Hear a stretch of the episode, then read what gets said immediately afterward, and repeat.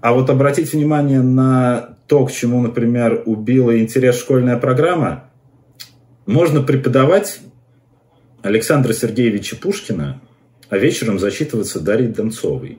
Слушай, мы действительно всерьез будем говорить, например, о, о классификации, например, песен Тимати, эта картина такая-то, ее написал тот-то. Ладно, мне показали Боттичелли, мне показали сиськи Венеры, потрясающе. В другой момент я сиськи бы в школе не увидел. Класс. Всем привет, с вами Гриша Мастридер, это шоу на YouTube для тех, кто любит читать книги «Книжный чел». И сегодня у меня в гостях замечательный филолог, культуролог, главный редактор творческого альманаха «Артифекс» Николай Жаринов. Николай, привет. Приветствую.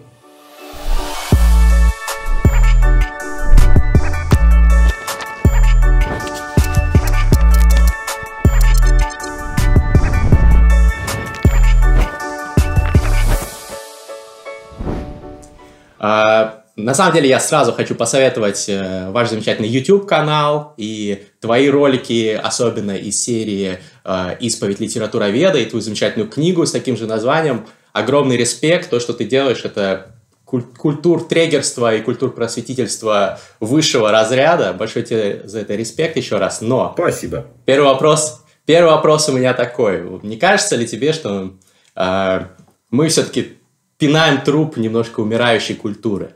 Что литература, э, изобразительное искусство, которые ты так любишь, которые ты пропагандируешь, они медленно загибаются под э, воздействием других более легкодоступных э, и легко познаваемых видов развлечения. В этом отношении мне вначале хочется вспомнить Владимира Маяковского, э, убрать здесь эпитет «великий», себя таким ни в коем случае не считаю, но фраза красивая. Где, когда какой великий выбирал, путь что попротоптанней и легче. Во-первых, чем сложнее дело, тем оно интереснее. Во-вторых, я вообще люблю пинать трупы, потому что это весело. А по другой причине, ну, смотри, да, есть простые виды искусства. Вообще сейчас, в принципе, все сводится к клипам кино тоже уже перерастает в абсолютно массовый характер. Но ведь и с литературой такое было в свое время.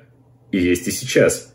И даже живописью всегда была массовая живопись, всегда была живопись не массовая. Это абсолютно нормально. С другой стороны, если человек действительно хочет разбираться в культуре, если он хочет развивать свое, если он хочет развивать свое воображение, то без э, образного мышления ему никуда. А в этом отношении и живопись, и литература нужны прежде всего. Поэтому я понимаю, что супермассового отклика, скорее всего, не будет. Но важно ли оно? Думаю, нет.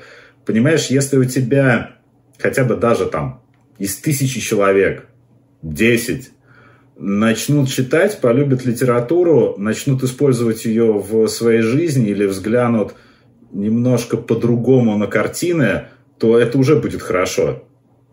Речь не о количестве, речь о качестве. И это, на мой взгляд, самое важное. А скажи, ты занимаешься вот этим культурным просветительством ради какого-то общественного влияния и вот того, чтобы эти 10 человек или условно 10 тысяч человек заинтересовались классической литературой или современной литературой, живописью, или ты просто кайфуешь от процесса, как ты сказал, пиная этот замечательный труп?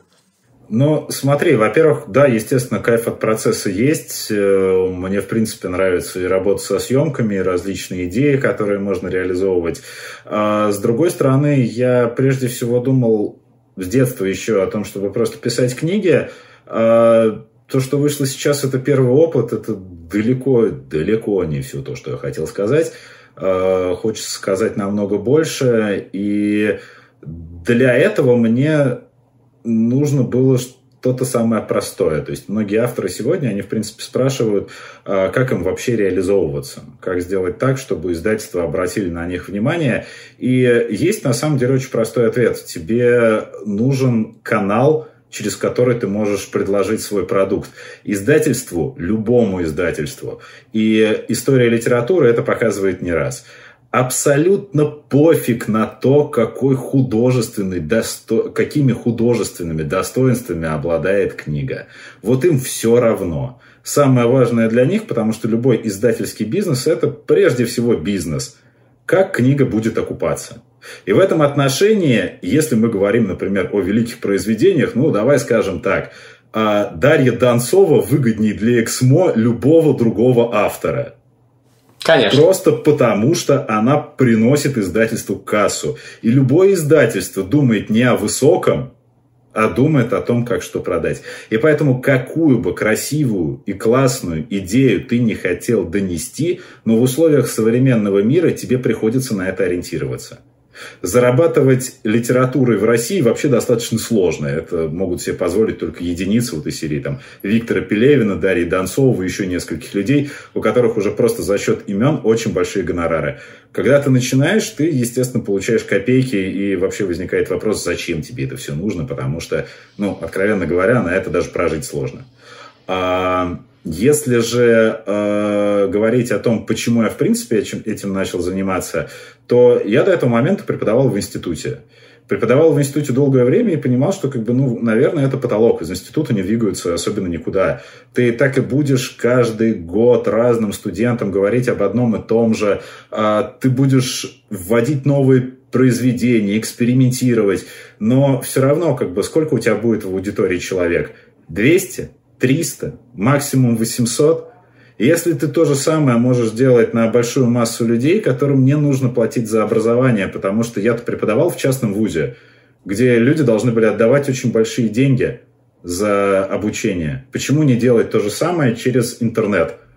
Где люди смогут получать эти знания, а, бесплатно, б, если они захотят уже как бы исследовать что-то дальше, то они могут обращать внимание на это. А уже, как бы, там, не знаю, приобретать какую-то продукцию или еще что-то смотреть. Но изначальный сам момент получения знаний будет совершенно другой. Плюс в институте мне нужно было делать то, что я не очень люблю. Мне нужно было проводить литературоведческий анализ произведений. А в своей рубрике я от этого, наоборот, стараюсь отойти. Стараюсь отойти, потому что не думаю, что это нужно. То есть литературоведческий анализ, он так или иначе предполагает спойлеры. Он предполагает, что некоторые сюжетные ходы ты будешь разбирать, ты будешь делать подробные отсылки к тому, откуда и что взято. Но изначально у меня всегда было другое желание. Мне всегда нравилась литература, просто ну, просто потому, что я не мог себе представить жизнь без нее. Я читаю с самого детства и постоянно нахожусь с книгой. А мне кажется, что когда ты можешь просто увлечь рассказом, говоря о том, что может поменять то или иное произведение, не проводя анализов, а высказав только свое личное мнение, то э, количество людей, которые обратятся к тем или иным книгам, оно будет намного больше. Ты не будешь рассказывать что-то по сюжету, ты не будешь э, делать э, подробные разборы, которые часто бывают достаточно скучные. Когда человек прочитает, он может погрузиться в литературоведение. Почти по каждому произведению уже написаны сотни книг. Но на них люди не обращают внимания, потому что просто руки до них не доходят. А вот обратить внимание на то, к чему, например, убила интерес школьная программа – Потому что за счет того, что в школе все существует по схеме, многие молодые ребята сейчас просто в принципе не читают. И, ну, как бы для них это просто пустой звук. Зачем им читать того же самого Евгения Онегина или зачем им читать героя нашего времени? Когда ты делаешь какую-то альтернативную точку зрения, то, что не услышат в школе, ты прививаешь людям по-другому любовь к тому, чем дорожишь сам. Поэтому вся история с каналом, она началась как раз с такой определенной разочарованности в институтском преподавании, это раз, а два в желании просто охватить большее количество людей. Друзья, важный анонс. 12 июня 2020 года будет 5 лет проекту Мастриды, и я провожу большую онлайн зум-тусовку мастридеров, где будут выступать классные приглашенные гости, в том числе мой сегодняшний гость Николай Жаринов – в том числе Александр Панчин, я буду выступать Форсайт, Букер, Эрнеста Заткнитесь, много самых разноплановых блогеров, музыкантов, популяризаторов науки, э, писателей, деятелей искусства, деятелей стартаперского мира. Обязательно приходите, ссылка на то, как попасть на эту тусовку будет в описании. Вход э, бесплатный, но нужно задонатить в благотворительный фонд, который я поддерживаю Against Malaria Foundation – все ссылки, вся инфа в описании, переходите, регистрируйтесь. Всего 300 свободных мест на эту вечеринку. Вот, они уже скоро закончатся, поэтому поторопитесь. Увидимся. Мне кажется, очень, э, очень важные идеи, несколько очень важных идей сейчас прозвучало.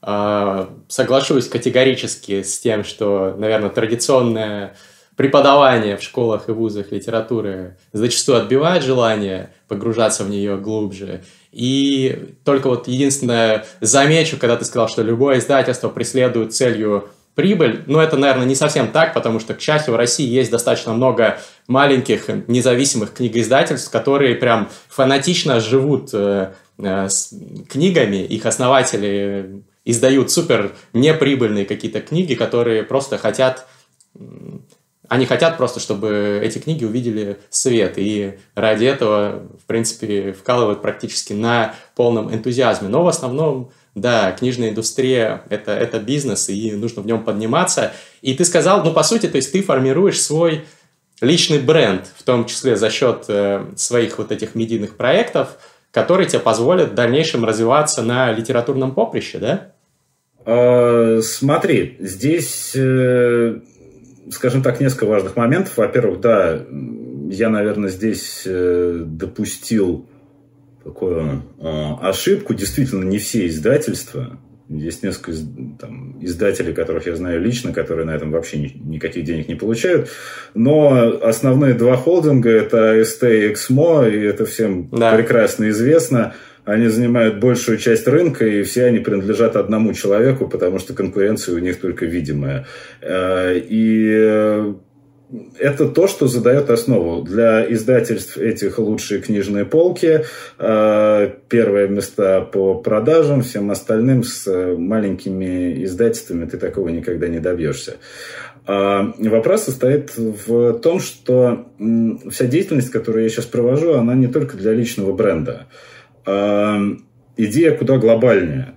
Мне вообще, в принципе, не нравится идея вот именно такого э, полностью личностного продвижения, потому что это неправильно. Изначальная идея альманаха Артификс, ну, вот, которая меня туда и привлекла, когда мне предложили э, сотрудничать с этим изданием, состояла в другом. Это сделать э, литературу, искусство доступнее для людей.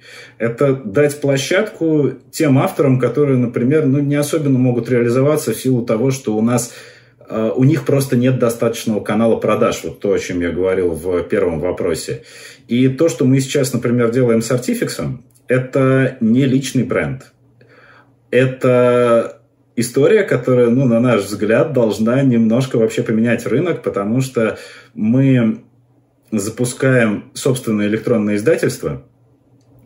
А, мы уже выпустили приложение, э, где будем э, публиковать электронные версии книг бесплатные под наши подборки, чтобы люди могли по разным темам что-то прочитать. И где будут публиковаться в том числе и современные авторы. И э, про всех современных авторов мы будем рассказывать, например, на нашем YouTube, если это действительно стоящая вещь. И, соответственно, люди будут сразу переходить в приложение, где могут прочитать эту вещь. Ну и, соответственно, с авторами будем работать на роялти. Вот сейчас идет разработка. У нас уже есть. Э, приложение на iOS. Оно вышло несколько месяцев назад.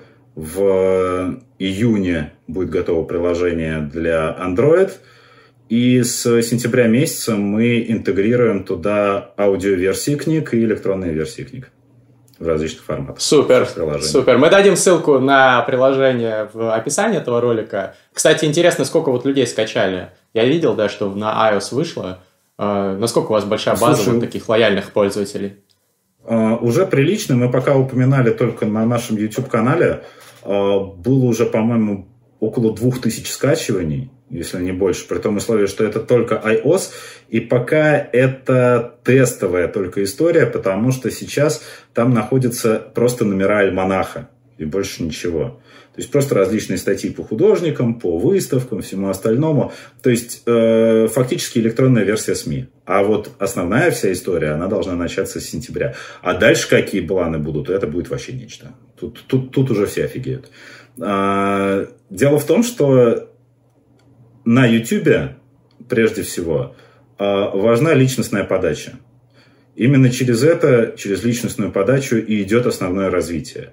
А вот когда мы говорим, например, о э, приложении, о гиде, то здесь уже личного должно быть по минимуму. Здесь э, должна быть новая совершенно история, которая, на мой взгляд, позволит по-другому, в принципе, взглянуть на всю современную культуру и на классику искусства не только в России, но и в мире в целом. Э, на что мы ориентировались? Э, наверняка знаешь про мир искусства Дягилева. И вот в определенный момент мир искусства Дягилева сумел из русской культуры сделать просто супер популярный бренд. Да. Это было просто нечто. А сейчас на рынке русской культуры есть определенная просадка. Причем это наблюдается не только в России, это наблюдается во всем мире. Мало кто обращает внимание на искусство. Возьми, например, супер популярный проект Google Arts – а, извини, я оговорился, это не супер популярный проект, но проект Google Arts. А, туда мало кто заходит, но там все да. картины ты можешь увидеть в таком качестве, где ну, вот обычно ты даже так не рассмотришь. Великолепная идея, но подана она как? Никак. Нет комментариев, нет никаких э, штук, например, из э, внедрения там того же самого VR или технологии дополненной реальности, которые позволили бы тебе интерактивно иначе взглянуть на картины. А мы хотим это сделать. Сделать такое просто абсолютное комьюнити, сделать э, приложение, где ты э, сможешь знакомиться с искусством круче любой энциклопедии, потому что все это будет в интерактивном виде. Это будет и просто, и интересно, и ну, я надеюсь, что у нас это получится. Во всяком случае, у нас отличная команда разработчиков. У нас э, очень хороший инвестор, который тоже болеет этим делом. А, отличная команда, но это, правда, долгая работа. Очень долгая работа. И, к сожалению, ограниченный бюджет. Но, как бы сказать, все только начинается. Ну, отлично, конечно, мне кажется, круто, что есть такие проекты и такие команды, которые пытаются делать что-то в digital Э, среде не просто там э, какие-то сайты создавать, а приложения, там думают о VR. Это же работает всегда лучше всего для популяризации любых штук. Даже если мы возьмем популяризацию чтения, мне сразу вспомнился пример какой-то нью-йоркской библиотеки, которая в сторис, в Инстаграм размещала там какие-то фрагменты книг, и это стал супер хайповый, супер популярный продукт. Ну, люди привыкли к такому клиповому потреблению, листать приложения, вот, и, и потихонечку потихонечку можно, могут и начинать читать побольше, большие объемы текста, чем обычно э, в своих э, лентах соцсетей. Круто, круто, здорово.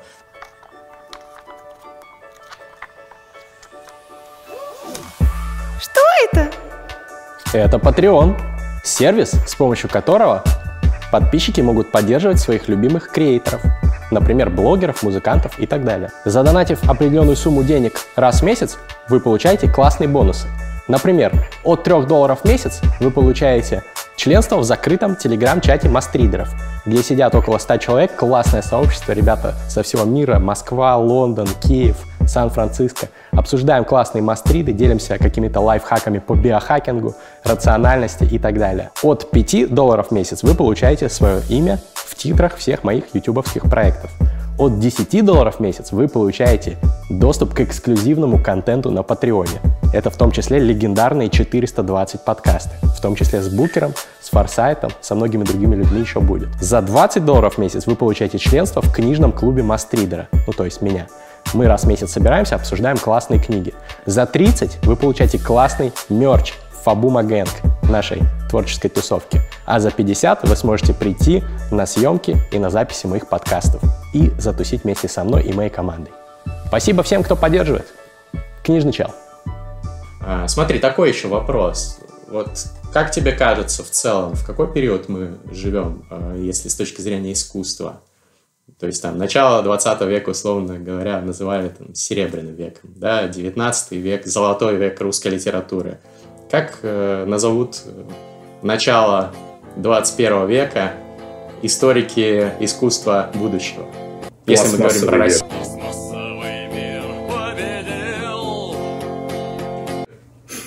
Пластмассовый век победил. Это да. мы про Россию говорим или про весь мир? Это про весь мир. Ну, смотри, у тебя во всем мире сейчас э, идет абсолютная власть фальшивки. А все это идет из-за того, что люди не всегда способны даже эстетически отличить хорошее от плохого. Это происходит в силу определенного недостатка не то что знаний. А у нас в образовании есть, такая, есть такой очень серьезный провал. А вкус можно выработать у человека, вкус можно развить. И ни одна система почти образовательная во всем мире не ориентируется на это. Не ориентируется на развитие вкуса. Тебе говорят только об определенных знаниях, но знание не равно вкус. То есть э, я хочу попробовать как-то иначе, наверное, донести свою идею. Э, можно преподавать Александра Сергеевича Пушкина, а вечером зачитываться Дарьей Донцовой. Это отсутствие вкуса. И все это происходит из-за того, что одно воспринимается как работа, а другое воспринимается как отдых. Но с искусством невозможно отправить голову в отдых, что идет красной линией во всех книгах Дарьи Танцовой. Почему? Потому что искусство не может тебе позволить просто отдыхать. Когда ты говоришь о действительно стоящем произведении, то нужно понимать, что автор создает его с определенными чувствами. Настоящее произведение тем и отличается, что оно пробуждает эмоции, будь то картина, будь то фильм, будь то книга. И эмоции это не какие-то легкие, они те самые, которые могут ну, так, немножко перевернуть твое мировоззрение и твое сознание. А это уже не отдых, потому что любой переворот – это работа. А вопрос в том, что некоторые люди, например, декларированно любят Достоевского, ну, потому что это модно, да, там, восхищаются Рембрандтом, потому что это модно. А по факту дома у себя вешают, например, картину Шилова, потому что для них это нормально. И никто не будет понимать, что Шилов это вообще как бы не искусство, это не живопись, это просто оживший фотошоп, который вообще не особенно нужен, со всеми этими прилизанными образами, что это просто коммерческая хрень а не живопись. А вот для того, чтобы это понимать, нужен вкус. А развитием вкуса современное общество и современная система образования в принципе не занимается. Почему? Потому что это противоречит продажам. То есть ну, ты думаешь, что прям такая глобальная конспирация вокруг этого есть? Мне нет, кажется, это, это не потому, что противоречит, это так спонтанно возникло. А, это, Просто... как тебе сказать, э, естественная часть это спонтанный процесс, но э, если мы говорим об экономических отношениях, то все идет по принципу упрощения. Взгляни даже, например, на ту же самую музыку. Что происходит с ней? А, говоря, например, о современной музыке, да, о современных популярных исполнителях, мы же понимаем, что все, что здесь происходит, оно вообще не требует никакой даже капельки таланта. По-хорошему, большая часть треков делается сейчас у тебя звукорежиссером на студии. У человека не должно быть голоса, тебе не нужны музыканты, если мы говорим, например, про музыкальную культуру 40-х, 60-х годов, учитывая оборудование того времени, мы понимаем, что людям нужно было играть вживую. Ты не мог просто взять и свести запись. Нужен был талант. Без него ты ну, просто бы не мог никуда выехать. Поэтому количество, например, голосов, количество хороших музыкантов, действительно хороших, было совершенно другое. Но Коммерция настроена всегда на упрощение процесса. Если технологии позволяют, значит надо делать проще, даже в ущерб какой-то эстетической составляющей. А в этом отношении развитие вкуса не нужно. Ну, представь себе, давай возьмем вот такую вот с тобой историю. Возьмем какого-нибудь, э, я не знаю даже, кого я особо современную музыку не слушаю, но, но, но, но, но, о, Егор Крид. Возьмем какого-нибудь Егора Крида и давай поставим его, допустим, ну, кому-то, а, даже не из 19 века, да, это слишком далеко, там понятное дело, что это слушать не будут. А, ну, что-нибудь, например, из середины века 20 что не так далеко отстоит. И посмотрели бы, что сказали бы эти люди на эту музыку. Как бы они на нее отреагировали, вообще музыка это или нет? Ну, Но... слушай, э, мне кажется, мы сейчас будем звучать прям как два бумера, я поэтому немножко э, парирую это тем, что и в середине 20 века было полно примитивных достаточно групп. Да, им приходилось играть на инструментах, сейчас есть, э, можно это заменить электроникой, им приходилось петь самим, сейчас это можно заменить автотюном, но в целом поп-музыка всегда была достаточно примитивной. И Егор Крид э, в 50-х, 60-х тоже существовал. Да те же Битлз на раннем этапе своего творчества, они делали достаточно примитивные песенки. Это потом они произвели музыкальную революцию во второй половине 60-х. Понимаешь, проблема была в том, что даже делая примитивную музыку, Битлз должны были развиваться. Если бы они не развивались, с ними произошло примерно то же самое, что с многими другими группами. А, с другой стороны, например, есть американский проект Monkeys, которые должны были стать ответом Битлз, и при этом Monkeys, несмотря на то, что это был коммерческий проект, несмотря на то, что э, к нему тоже было огромное количество вопросов, потому что это вот именно такая простая попса, все равно для музыки сделали многое. То же самое, что и Битлз. Когда ты постоянно выступаешь, когда ты выступаешь вживую, ты так или иначе развиваешься. И чтобы зацепить аудиторию, тебе нужно развиваться и дальше. А когда ты развиваешься и дальше, ты начинаешь открывать что-то новое. Потому что так ты находишься только в самом начале пути. В современной истории развитие не предполагается как таковое. Потому что сам срок популярности тоже ограничен. Ну, слушай, мы действительно всерьез будем говорить, например, о, о классификации, например, песен Тимати, ну или о том, музыка ли это в принципе или нет, или всерьез будем говорить о том, что э, все это ориентировано только на одно, просто на продажи, и эстетической составляющей здесь в принципе нет. Почему? Потому что людям не прививают вкус Потому что для многих поэзия, например, существует как просто рифмованные строки, и не более того, а то, что как бы за рифмой должно еще что-то скрываться, и другое количество великолепных приемов, я уж не говорю там про аллитерацию, ассонанс и прочие замечательные вещи, они остаются не у дел, потому что самое главное срифмовать. Ну, но ну ты что? не согласен с термином, э, но, но ты не согласен с тезисом о том, что Сейчас, несмотря на то, что есть там Егоры Криды, Тимати и даже более ширпотребные произведения популярной культуры, которые, да, я бы даже, возможно, и в искусство не записал, это просто ремесло. Но, несмотря на все это, есть достаточно много авангардного искусства, той же авангардной музыки, послушать там того же, условно, Джеймса Блейка, как он экспериментирует там э, на стыке и электроники, и рок-музыки. А, посмотреть, как двигают вперед э, э, музыкальную культуру некоторые электронные музыканты, некоторые инди-музыканты. Их даже больше стало авангардных таких исполнителей. Просто они не в мейнстриме, у них нет миллиарда просмотров и прослушиваний, но у них есть миллионы, зачастую даже сотни миллионов просмотров и прослушиваний, потому что все равно спрос на высокое искусство и экспериментальное искусство, он сохраняется. И у людей есть интернет, у людей есть технологии, тот же стриминг дал возможность очень многим артистам, которые раньше бы без продюсеров ничего бы не добились, а сейчас они дома что-то сидят, клепают, э, сами там в DIY, low-fi э, стиле что-то записывают, выкладывают и получают свою аудиторию.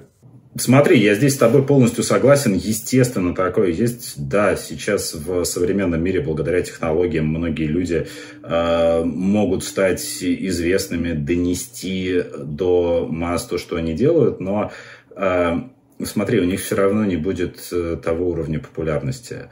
Э, происходит это именно из-за того, что в образовании не прививают чувство вкуса эстетически.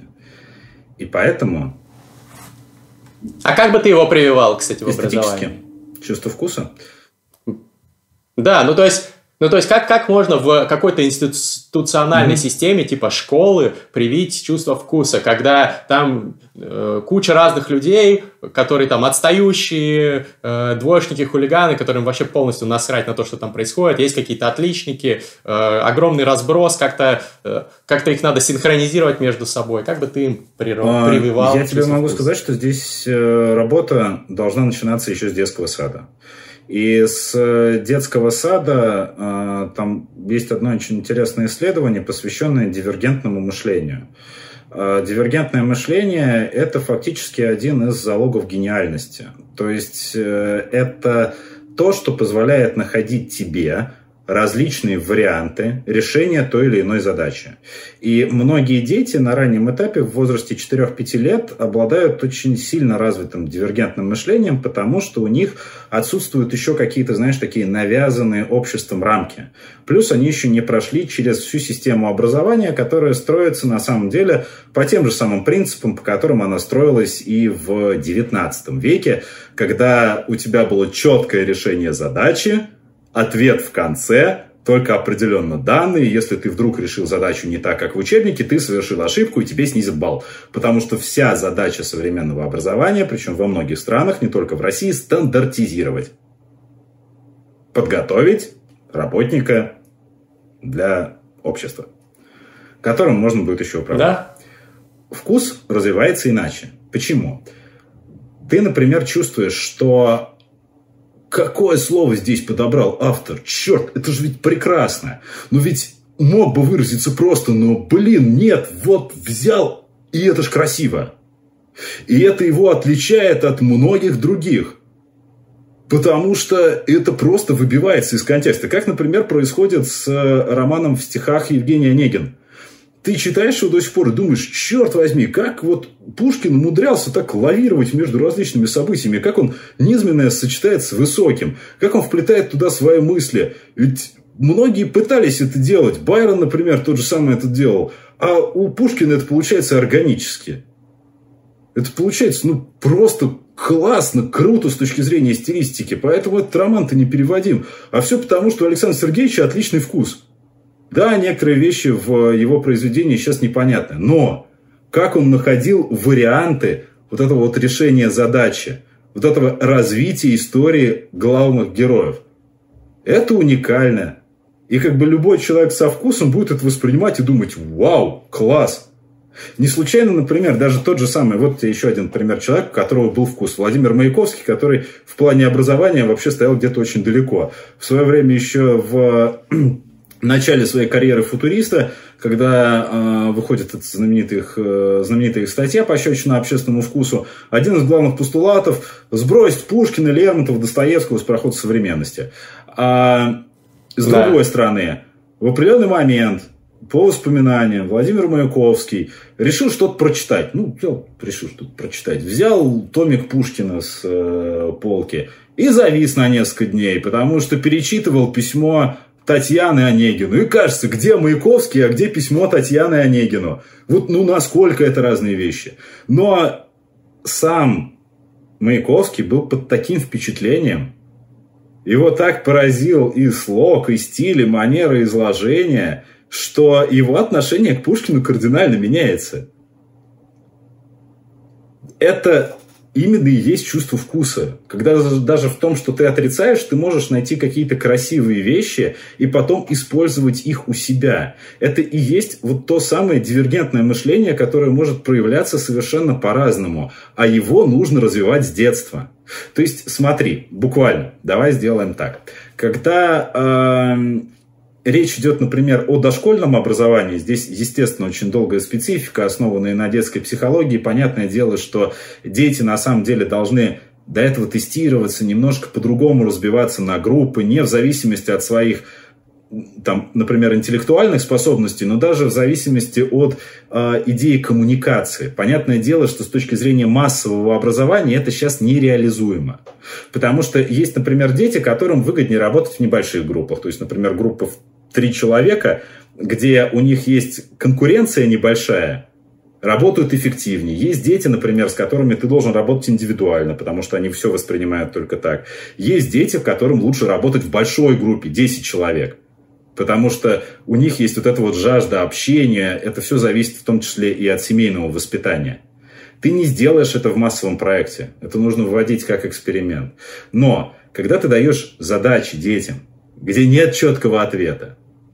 И смотришь, как они решают те или иные вещи из того, что им дано, как они это используют.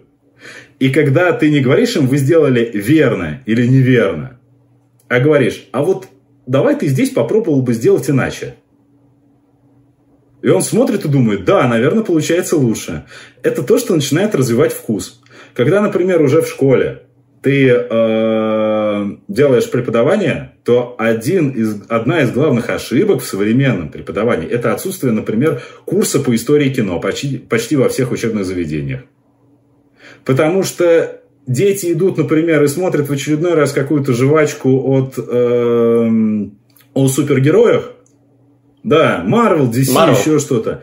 И они не знают, что такое, например, постановка кадра, чем вообще хорошее кино отличается от плохого кино. Им впаривают просто хрень, они привыкают к клиповому, к клиповому монтажу, и потом, когда они смотрят какое-то другое произведение, такие, ну, не то, экшена нет. Или начинают отвлекаться от экрана. Покажи им в сравнении. Покажи им, что может делать кадр, как он может говорить.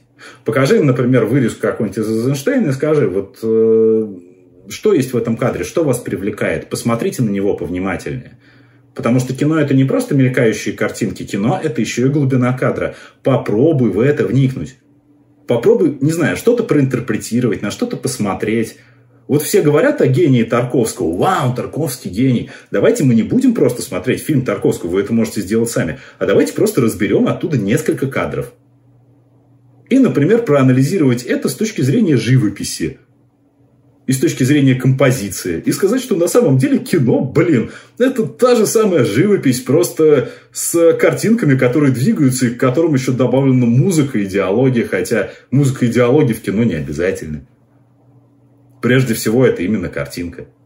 Соответственно, ты начинаешь у людей таким образом вырабатывать вкус кино. Они понимают, о, да, а вот это хорошо, потому что здесь есть нечто большее. А вот тут это какая-то хрень, потому что ничего нет. Я в этом отношении в свое время, когда проводил занятия, все время говорил, вот э, на тот момент, когда я вел такой вот этот экспериментальный курс по кино, э, вышел фильм «Лунгина. Царь». И спрашивали, вот, Лунгин, там Петр Мамонов играет. Э, все сразу решили, что Петр Мамонов великий актер. Действительно, актер неплохой, но проблема в другом. Лунгин режиссер хреновый. А из-за того, что Лунгин режиссер хреновый, особенно в последние годы, получается у него тоже какая-то полная чушь, потому что кадр никогда и нигде ничего не говорит. А сюжетные повороты, кадры, все это абсолютно мертво. От всей игры Мамонова, в общем-то, неплохой. Оставляется только, остается только кривляние юродивого. И когда ты делаешь, например, сравнение с тем, что показывает Лунгин, и с тем, что показывает Эйзенштейн в своем Иване Грозном, ты не голословен, а по факту показываешь. Вот видите кадр. Вот здесь кадр существует для того, чтобы просто сделать кадр. Это Лунгин. А видите кадр. Вот здесь кадр, который делает Эйзенштейн. И несмотря на то, что кино тоже массовое, видите, что этот кадр вам говорит? Он вам изначально конфликт вводит. И через цветовую гамму, и через изображения, которые есть на переднем, среднем, заднем плане. Потому что это называется кино, а это называется ширпотреб. И таким образом, когда ты проводишь это все на сравнение людей, у них начинает вырабатываться вкус. Они начинают думать, что, блин, да, наверное, не стоит ко всему подходить просто. Наверное, каждая деталь может иметь значение. А вот это как раз у нас отсутствует, понимаешь? Мы каждый раз, преподавая искусство, разбираем что? Вот курс МХК в школе. И это не только Россия, снова же. Вот курс МХК в школе, что тебе показывают? Тебе показывают репродукцию. Тебе говорят, эта картина такая, ты ее написал тот-то, в таком-то году, помни. И ты такой, ну, ладно, а что в этой картине такого? Ну, ладно, мне показали Боттичелли, мне показали сиськи Венеры, потрясающе. В другой момент я сиськи бы в школе не увидел, класс. Но что в этой картине такого? Почему она должна меня восхищать? Чем она должна меня восхищать? И как бы задается вопрос, что людям, детям не объясняют, почему это может быть интересно. Как это можно интерпретировать? Что с этим можно делать? Мало того, что тебе показывают просто картинку, и все больше не показывает ничего. Если посмотреть, как, например, э, занятия по э, истории искусства проходят в Италии, мы видим уже совершенно другую историю. Но просто в Италии проще, потому что там искусство рядом, близко. Но когда тебе показывают все это на месте, когда тебе рассказывают об этом профессионал, который в этом разбирается, и который рассказывает это все и с историей автора, и с э, тем, как размещена композиция, как ты на нее смотришь, то возникает совершенно другое ощущение. И получается, что людям просто не дают достаточное количество вводных, чтобы у них начал вырабатываться вкус. То есть, например, на картину Микеланджело Меризи де Караваджо «Положение Христа» невозможно смотреть, кроме того угла, под которым предполагается ее просмотр в церкви, где она находится. Потому что ты должен смотреть на нее снизу вверх и никак иначе. Если она на твоем уровне, ты никогда это не воспримешь. Почему? Потому что Караваджо задумывал все таким образом, что та яма, в которую погружают тело Спасителя, именно в этой яме и находится зритель, который смотрит на то, как буквально к нему в реальный мир вбрасывают тело Спасителя. И тогда просто из-за твоего положения в пространстве, из-за того, как ты смотришь на картину, меняется все восприятие. Ты понимаешь, что задумал художник. Но объясняют ли это на обычных лекциях? Нет. Ничего не говорят. Слушай, но вот у многих людей, молодых, современных, э, есть потребность в формировании этого вкуса. Но при этом э, с самим вкусом может, может быть проблемы. Его недостаточно, потому что они выросли как раз на марвеловских, может быть, там, киноблокбастерах. Они э, не смогут сейчас смотреть там Эйзенштейна, просто там умрут от скуки на первых минутах, например. Но они хотят развить себе вкус. И я думаю, что у нас много сейчас таких людей смотрят. С чего бы ты им ну, советовал начать? Смотри, я не говорю, например, о том, что Эйзенштейна нужно смотреть сразу от и до. Да? А, я говорю о том, что нужно вот именно сравнение. А, можно посмотреть какие-то небольшие зарисовки. Самое главное – это смотреть внимательно. Понимать, что с экрана тебя, если это действительно хорошее произведение, кормит не жвачкой, которую ты можешь пропустить. В кино прежде всего говорит не голос закадровый. В кино говорит сам кадр он выстраивает тебе атмосферу. Ты не можешь хороший фильм смотреть фоном. Это как Достоевского фоном читать. Оно не работает так. Это неправильно. Это нельзя так делать. Э, ты должен уделять ему все внимание свое. Нужно понимать, что развитие вкуса – это огромная работа и работа над собой. Понимаешь, если в свое время Антон Павлович Чехов говорил, что я по капле каждый день выжимаю из себя раба, и это говорил Чехов, один из лучших, наверное, мастеров художественного слова, то что говорить об обычных людях? Это работа каждого человека. По капле, каждый день, полномерно, долго выжимать из себя раба. Насколько это повлияет на вашу жизнь, сделает ли это вас счастливым, скорее всего, вряд ли. Принесет ли это счастье? Наоборот. Нет. Зачем это нужно? Чтобы мир был интереснее. И чтобы глядеть на него по-другому. А самое главное, чтобы всегда распознать фальшивку. Знаешь почему? Потому что, понимаешь, в чем дело? Почти любая пропаганда – это всегда дурной вкус. Ну, потому что смотришь на то, как выстроены те или иные вещи, и понимаешь, что как бы это дурной вкус, прежде всего. Потому что э, ориентировано на какие-то самые простые эмоции. И когда у тебя вот этот вкус развит, ты это замечаешь. Ты замечаешь, что это дурновкусие. А когда ты видишь это дурновкусие, тебе не хочется с этим связываться. Ты получаешь такую защитную функцию от этого тлетворного влияния, которое могут оказать подобные вещи. Вот смотри, есть один очень интересный момент, сейчас коснусь такой немножко больной темы, но она важна. Есть знаменитый, э, ну, по сути дела, гимн Советской армии Второй мировой войны, «Священная война». И есть песни, с которыми немцы встречали в 1941 году. Одна из песен была с словами «Встретим по-ленински врагов, дадим отпор по-сталински». То есть это дурновкусие. Что значит «встретим по-ленински, дадим отпор по-сталински»? То есть эти слова, они как бы ничего не значат, и кроме пропаганды и величия вождения не подразумевают под собой ничего. Когда звучит мелодия на э, священную войну, и слова, которые там безумно простые – то с учетом определенной церковной тематики, которая присутствует здесь, а речь идет о, ну, по-хорошему, анафеме, да, предание проклятию, у тебя восприятие идет совершенно другое, потому что перед тобой не дурной вкус. Перед тобой то, что отражает страх, то, что отражает последнее вот это желание борьбы. Поэтому эта мелодия звучит, будет звучать, и она даже заездиться до конца не может.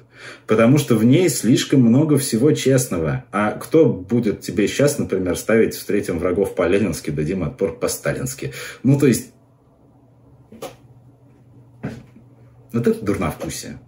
Дурновкусие – это плакаты. Дурновкусие – это например, гимн поющих вместе, который был там, когда у нас Владимир Владимирович к власти пришел, э, такого, как Путин, полного сил. Э, вот это дурновкусие, понимаешь? А ничего живого, свежего,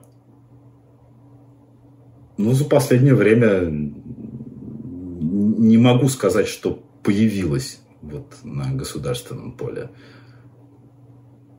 Но ведь это же, это же выгодно да. государству, особенно авторитарному государству, а дурновкусие выгодно людей с неразвитым чувством вкуса. Ну, вот как ты правильно сказал, да, пропаганда да. на них не будет работать, э, если у них развито, точнее, наоборот, чувство вкуса.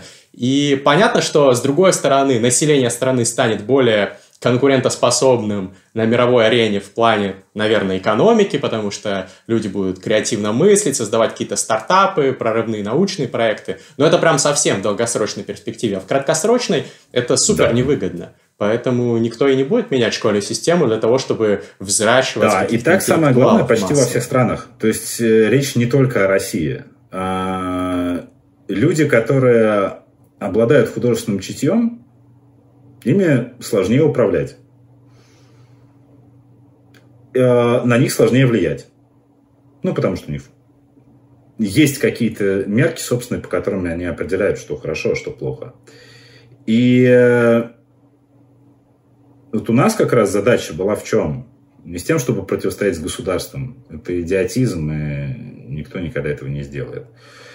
А, но хотя бы какому-то небольшому количеству людей дать возможность у себя этот вкус выработать. Почему? Потому что тогда мир становится интереснее. А самое главное в жизни – это то, когда к этой жизни у тебя есть интерес. Когда ты ее прочувствуешь. Когда ты понимаешь, что одно и то же событие можно трактовать с тысячи совершенно разных сторон. Когда ты понимаешь, что все не делится на плохое и хорошее, что все не делится на черное и белое. А когда ты понимаешь, что все строится из постоянного смешения оттенков. И вот тогда этот мир становится в разы интереснее. Тогда даже самое банальное событие в твоей жизни может э, стать определенным откровением. Есть хорошая фраза. В жизни всегда есть место чуду. И чудеса происходят постоянно. Вопрос в людях, которых не замечают. А как раз чувство вкуса – это то, что позволяет тебе иногда заметить это чудо. А так жизнь становится не просто интереснее, но еще и прекраснее. Немножко высокопарно сказал, но в целом думаю примерно то, что и хотел выразить. А, понимаешь, всегда вспоминаю один момент тут. Это любимый мой рассказ Антона Павловича Чехова «Скрипка Ротшильда». Вот что может быть проще этой истории? Ничего. Элементарная история. Гробовщик, который играет на скрипке, умирает от заразной болезни, а до этого момента умирает его жена, с которой он прожил долгие годы, но при этом брак их не был счастливым. Описать все в нескольких словах можно. Но что делает Чехов? А Чехов человек с потрясающим чувством вкуса. Он превращает это в такую историю проникновенную, тоскливую, что э, ты на свою жизнь уже начинаешь смотреть иначе. И думаешь, насколько у тебя много общего вот с тем же самым Яковом – насколько ты не совершаешь ошибок, когда э, иногда ленишься, что-то не делаешь, что могло бы сделать все лучше. Когда вместо того, чтобы думать о том, с кем тебе хорошо, ты начинаешь заниматься какими-то просто коммерческими подсчетами, в очередной раз подсчитывая убытки. И у тебя уже вкладывается другое совершенно отношение ко всему. Почему? Потому что он использует нужные детали, нужный внутренний диалог. Потому что даже в самой простой истории может быть место вот для этого чуда и для этого откровения. И скрипка Ротшильда это показывает вот прям суперски. Это ну, вот то произведение, которое советую, буду советовать и никогда не остановлюсь в том, чтобы его продвигать. Один из лучших вообще, в принципе, рассказов Чехова. Я надеюсь, что мне получилось донести свою идею, и она понятна. Может, может быть, конечно, не совсем словарный запас, конечно, большой, но иногда его все равно не хватает. Друзья, я надеюсь, что вы сейчас так же, как и я, вдохновлены на то, чтобы дальше развивать свой художественный вкус, становиться лучше как человек. Может быть, это не сделает вас счастливее. Мне кажется, это может даже скорее сделать тебя несчастнее, когда ты лучше разбираешься в искусстве, тоньше чувствуешь какие-то вещи, в окружающем мире. Но мне кажется, это все равно нужно делать, это стоит делать. И э, мы с Николаем обязательно еще пообсуждаем любимых писателей, любимые книги, рубрика «Лайк Бунин», которая у нас традиционная, но во второй части нашего с ним выпуска. А сейчас я объявлю конкурс. Конкурс, как всегда, у нас разыгрываются книги. У Николая вышла в этом году замечательная книга «Исповедь литературоведа», я с удовольствием прочитал, вам тоже советую. Вдохновляет читать как э, мало какое другое произведение. И мы разыграем два экземпляра этой книги с автографом автора.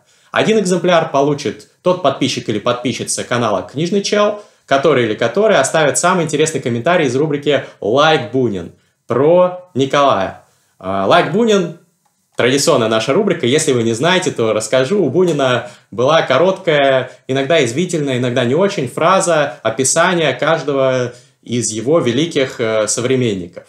И в рубрике «Like Бунин» мы просим оставить такое короткое, может быть, остроумное, может быть, э, хвалебное, может быть, язвительное описание в комментариях под этим видосом, каким вам показался мой сегодняшний гость. Я читаю все комментарии, выберу автора лучшего из него, и он получит эту книгу. И вторую книгу с автографом автора получит тот подписчик или подписчица паблика ВК Мастрида, это мой паблик про интересные тексты.